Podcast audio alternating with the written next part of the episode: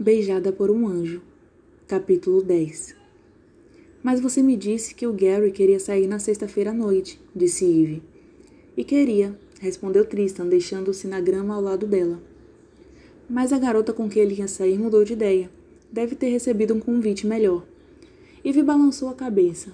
Por que Gary simplesmente corre atrás das garotas mais bonitas? Bem, por que, que a Suzanne corre atrás do Gregory? Contra-argumentou Tristan.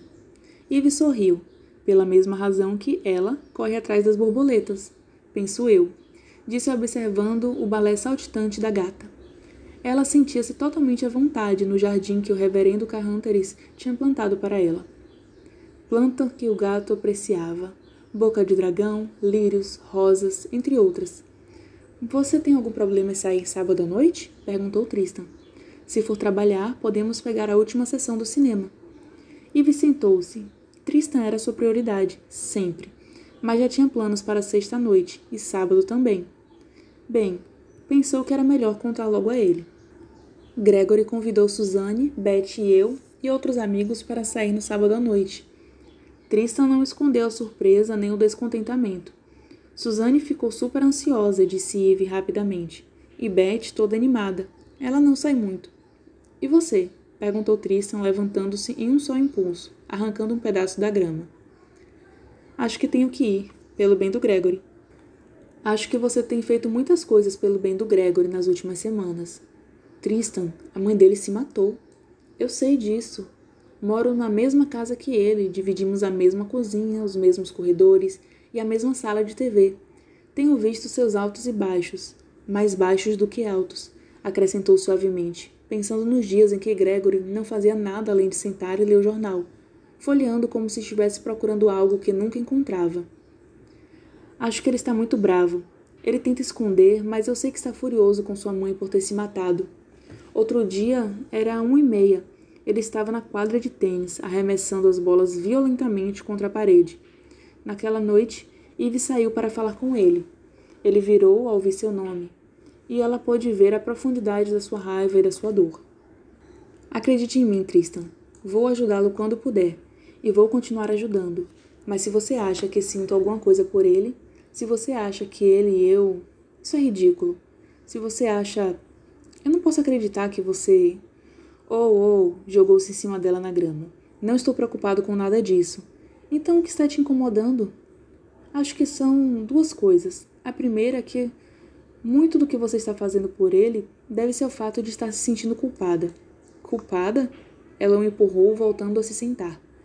Acho que sua atitude é igual à da sua mãe, acreditando que você e sua família são responsáveis pela infelicidade de Caroline. Mas não somos. Eu sei disso, só quero ter certeza de que você também saiba.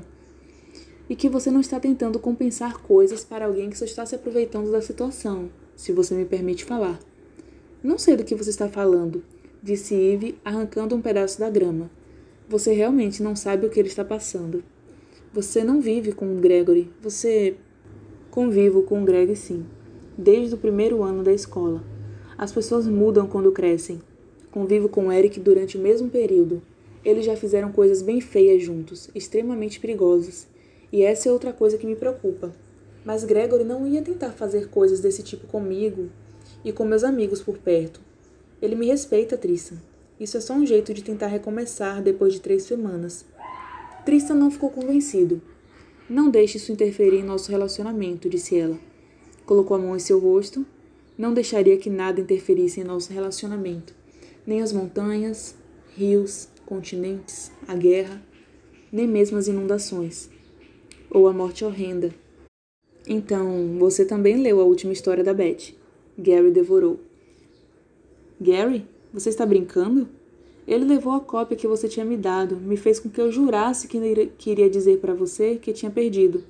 Ivy riu e deitou-se ao lado de Tristan, apoiando a cabeça em seu ombro. Então você entende por que disse sim para Gregory? Não, mas a escolha é sua e ponto final. Então, quais seus planos para o outro sábado? Quais são os seus planos? Ivy perguntou. Jantar no Hotel Dorney, no hotel? Nossa, você deve estar ganhando muito bem com as aulas de natação nesse verão. Eu estou ganhando o suficiente. Por acaso você conhece alguma garota bonita que gosta de ser tratada à luz de velas e comida francesa? Sim, conheço. Ela vai estar disponível nesse dia? Talvez. Ela tem direito a uma entrada? Três, se quiser. E sobremesa? Soufflé de framboesa. E beijos. Beijos? Bem, foi divertido, comentou Yves secamente sobre a festa. Eu já estava ficando entediado mesmo, disse Eric. Eu não, disse Beth. Ela foi a última a sair da festa na fraternidade do campus da universidade naquele sábado à noite. Entrevistou quase todo mundo. Quando os alunos do ensino médio foram expulsos da festa, foi convidada a ficar.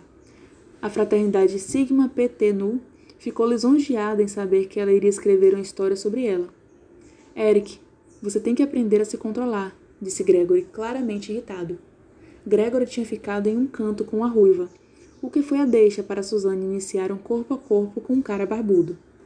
Quando Eric decidiu começar uma luta com um gigante que usava a camiseta do time da universidade.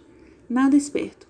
Agora Eric estava de pé, nos degraus de um edifício sustentado por pilares, olhando para uma estátua e inclinando a cabeça para a esquerda e para a direita, como se estivesse conversando com ela. Suzanne deitou-se de costas em um banco da faculdade, rindo de si mesma com os joelhos levantados e agitando-os de maneira provocativa. Gregory de olho nela. Eve desviou o olhar. Ela e Will eram os únicos que não tinham bebido. Will parecia ficar à vontade na festa do campus, mas impaciente. Talvez os rumores na escola fossem verdadeiros. Ele já tinha visto de tudo e não se impressionava com quase mais nada. Assim como Eve, Will também era aluno novo na escola. O pai dele era produtor de TV em Nova York o que fez com que marcasse muitos pontos com a galera da escola. Assim que chegou, foi imediatamente aceito pelo grupo, e seu jeito silencioso fez com que as pessoas não tivessem muita vontade de aprontar com ele. Era bem fácil imaginar muitas coisas sobre Will, e a maioria das coisas que Eve conhecia imaginava que ele era bem maneiro. Onde está seu velho? perguntou Eric subitamente, ainda olhando para a estátua. GB, onde está o seu velho? Esse é o velho do meu velho, Gregory respondeu. Eve percebeu que aquela estátua era o avô de Gregory. É claro, estava na frente do Baines Hall. Por que seu velho não está lá? Gregory sentou-se no banco de frente de Suzanne. Acho que é porque ainda não morreu, disse, dando um longo gole na sua garrafa de cerveja. Então, por que sua velha não está lá, hein? Gregory não respondeu. Em vez disso, tomou outro gole. Eric franziu a testa para a estátua. Sinto falta dela, da velha Caroline. Sei muito bem disso. Eu sei, disse Gregory em voz baixa. Então, vamos colocá-la lá? Disse piscando para Gregory. Gregory não respondeu, e Eve foi ficar ao lado dele. Pousou delicadamente a mão no ombro de Gregory. Caroline está bem aqui no meu bolso, disse Eric. Todos olharam enquanto ele procurava nos bolsos da camisa e da calça. Finalmente, encontrou um sutiã e esfregou em seu rosto. Ainda está quente. Eve colocou a outra mão no ombro de Gregory. Dava para sentir como estava tenso. Eric enfiou o sutiã no braço e escalou a estátua com dificuldade. Você vai se matar, Gregory disse a ele. Igual a sua mãe, disse Eric. Gregory não respondeu e tomou mais um gole de cerveja. Eve desviou o olhar de Eric.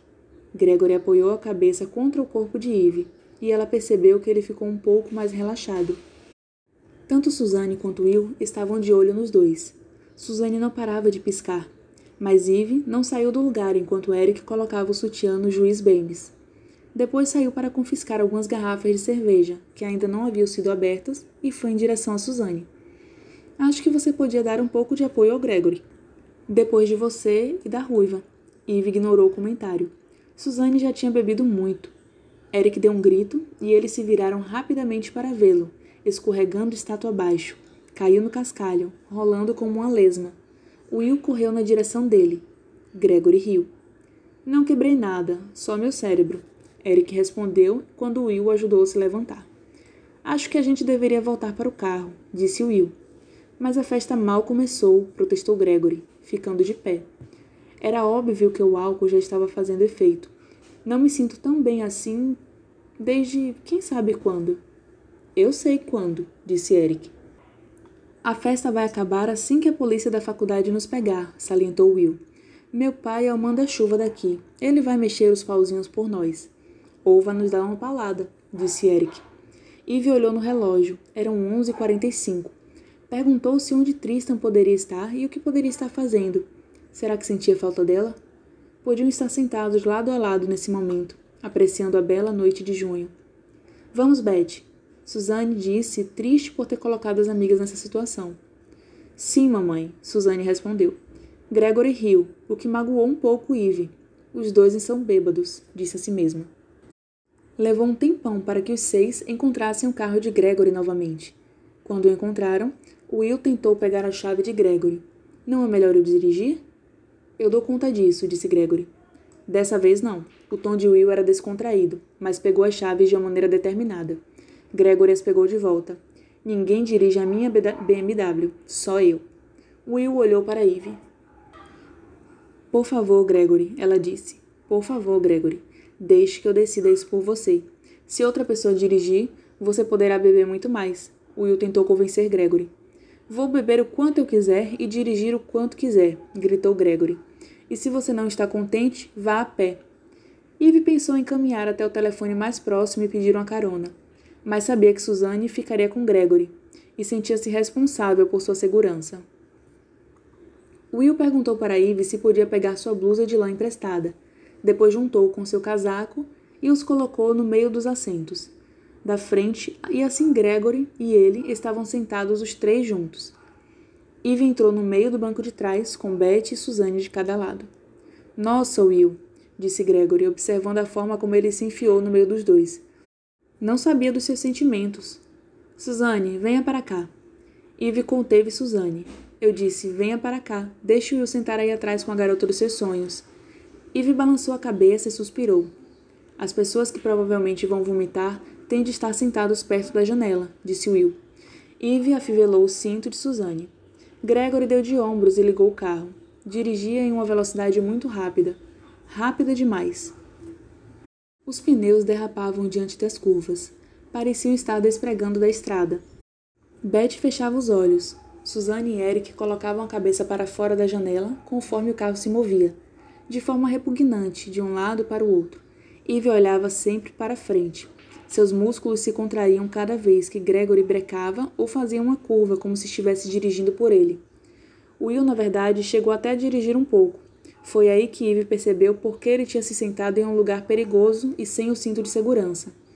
Seguiam por uma estrada paralela, e quando finalmente atravessaram um rio, Aproximando-se da cidade, Eve soltou um suspiro de alívio, mas Gregory fez uma curva violenta e tomou o rumo norte, pegando a estrada paralela ao rio, abaixo da montanha, passando pela estação de trem e ultrapassando os limites da cidade. Aonde vamos? Eve perguntou enquanto seguiam pela estrada estreita. Você vai ver. Eric colocou a cabeça para fora da janela. Medo, medo, medo, cantava. Quem tem medo, medo, medo? A montanha parecia um gigante escuro à direita, comprimindo a estrada. Eve sabia que estavam indo para o lugar em que os trilhos atravessavam o rio. As portas duplas, Beth sussurrou para ela assim que saíram da estrada. Gregory desligou o motor e apagou os faróis. Eve não conseguia ver nada. Quem tem medo, medo, medo? disse Eric, balançando a cabeça para lá e para cá. Eve sentiu-se mal com a fumaça do carro e o odor de álcool. Ela e Beth saíram do carro. Suzane sentou-se no carro com a porta aberta do outro lado. Gregory abriu o porta-malas. Mais cerveja. Onde você comprou tudo isso? indagou Eve. Gregory sorriu e colocou seu braço pesado ao redor dos ombros dela. Mais uma coisinha que devemos agradecer ao Andrew. Andrew comprou? disse incrédula. Não, foi o cartão de crédito dele. Em seguida, ele e Eric pegaram a caixa de cerveja. Apesar de Eve entender a necessidade de Gregory aliviar o estresse, apesar de saber como estava sendo difícil para ele desde a morte da mãe, não conseguia controlar a raiva que crescia dentro dela a cada minuto e que agora começava lentamente a dar lugar ao medo. O rio não estava muito longe dali. Dava para ouvir a sua força contra as pedras. Seus olhos adaptaram-se à escuridão para que pudesse seguir a fiação do trem elétrico. Lembrou-se por que os garotos iam ali. Para brincar do jogo do medo na ponte da ferrovia. Ivy não queria seguir Gregory na fila única em direção às pontes, mas não podia ficar para trás, não com Suzane incapaz de cuidar de si mesma. Eric estava atrás dela, empurrando-a, cantando um som alto, e estranho. Quem tem medo, medo, medo? Dava para sentir as pedrinhas rolando embaixo dos seus pés. Eric e Suzanne não paravam de tropeçar nas travessas da rodovia. O grupo caminhava pela avenida que bifurcava em meio às árvores, um caminho que os trens faziam apressadamente de Nova York para as cidades do norte. A avenida se abriu e Eve viu duas pontes lado a lado. Mais nova tinha 200 metros, a mais que a antiga. O brilho do aço de seus trilhos delineava o caminho da mais nova. Não havia corrimão nem cerca de segurança. Os arabescos abaixo dela alongavam-se como uma teia sinistra e escura na frente do rio. A ponte mais velha tinha se quebrado ao meio. Cada lado parecia uma mão que se estendia pelas margens do rio, com seus dedos de metal e madeira podre, seguindo em frente, porém, abaixo das duas pontes, a água agitava-se e assoviava. Siga o líder, siga o líder, disse Eric com seu olhar arrogante na frente deles, cambaleando em direção à ponte mais nova. Eve prendeu dois dedos no cinto da saia de Suzane. Você não. Me solta! gritou Suzane. Suzane tentou seguir Eve em direção à ponte, mas Eve segurou Suzane. Me solta! Elas brigaram e Gregory riu das duas. Depois Suzane soltou-se de Eve. Desesperada, Eve correu e pegou a perna de Suzane, fazendo com que ela tropeçasse no trilho, caindo no caminho das pedras. Suzane tentou levantar-se, mas não conseguiu. Acabou recuando, seus olhos fuzilavam Eve e as mãos estavam cerradas de raiva. Beth, é melhor você ver se ela está bem, disse Eve, voltando sua atenção para Eric, que estava uns 450 metros de lá, aproximando-se da água. Seu corpo magro demais pulava e virava sobre o trilho, parecendo um esqueleto dançante. Medo, medo, medo, provocava os outros. Quem tem medo, medo, medo? Gregory encostou-se em uma árvore e riu. Will observava com cautela, então todo mundo se virou ao ouvir o assovio do outro lado do rio. Era o assovio do trem da meia-noite, que Eve ouvia com tanta frequência da casa no alto da montanha.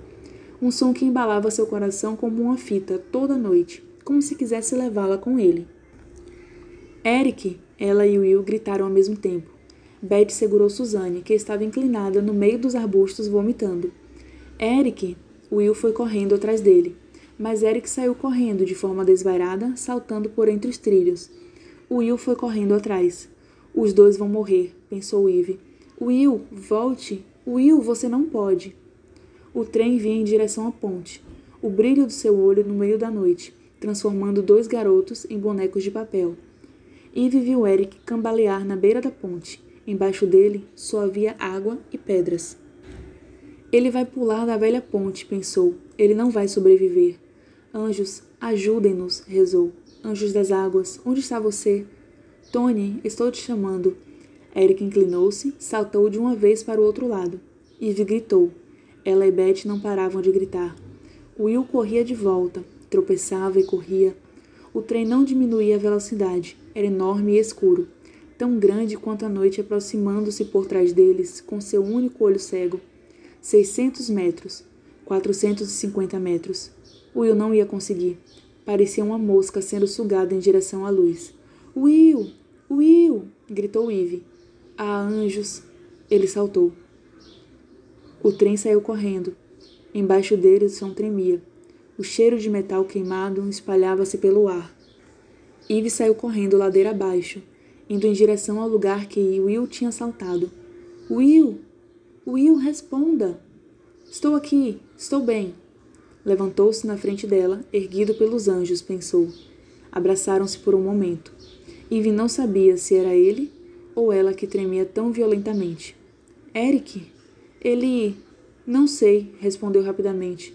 Podemos descer até o rio por aqui? Tente o outro lado. Subiram a margem juntos. Quando chegaram ao topo, pararam e olharam. Eric vinha na direção deles pela ponte nova Trazia uma corda grossa e uma corda de bande, pendurada casualmente no seu ombro. Levou um tempo para que entendessem o que tinha acontecido. Eve virou-se rapidamente para olhar para Gregory. Será que ele sabia das intenções de Eric? Ele sorria. Excelente, disse a Eric. Excelente.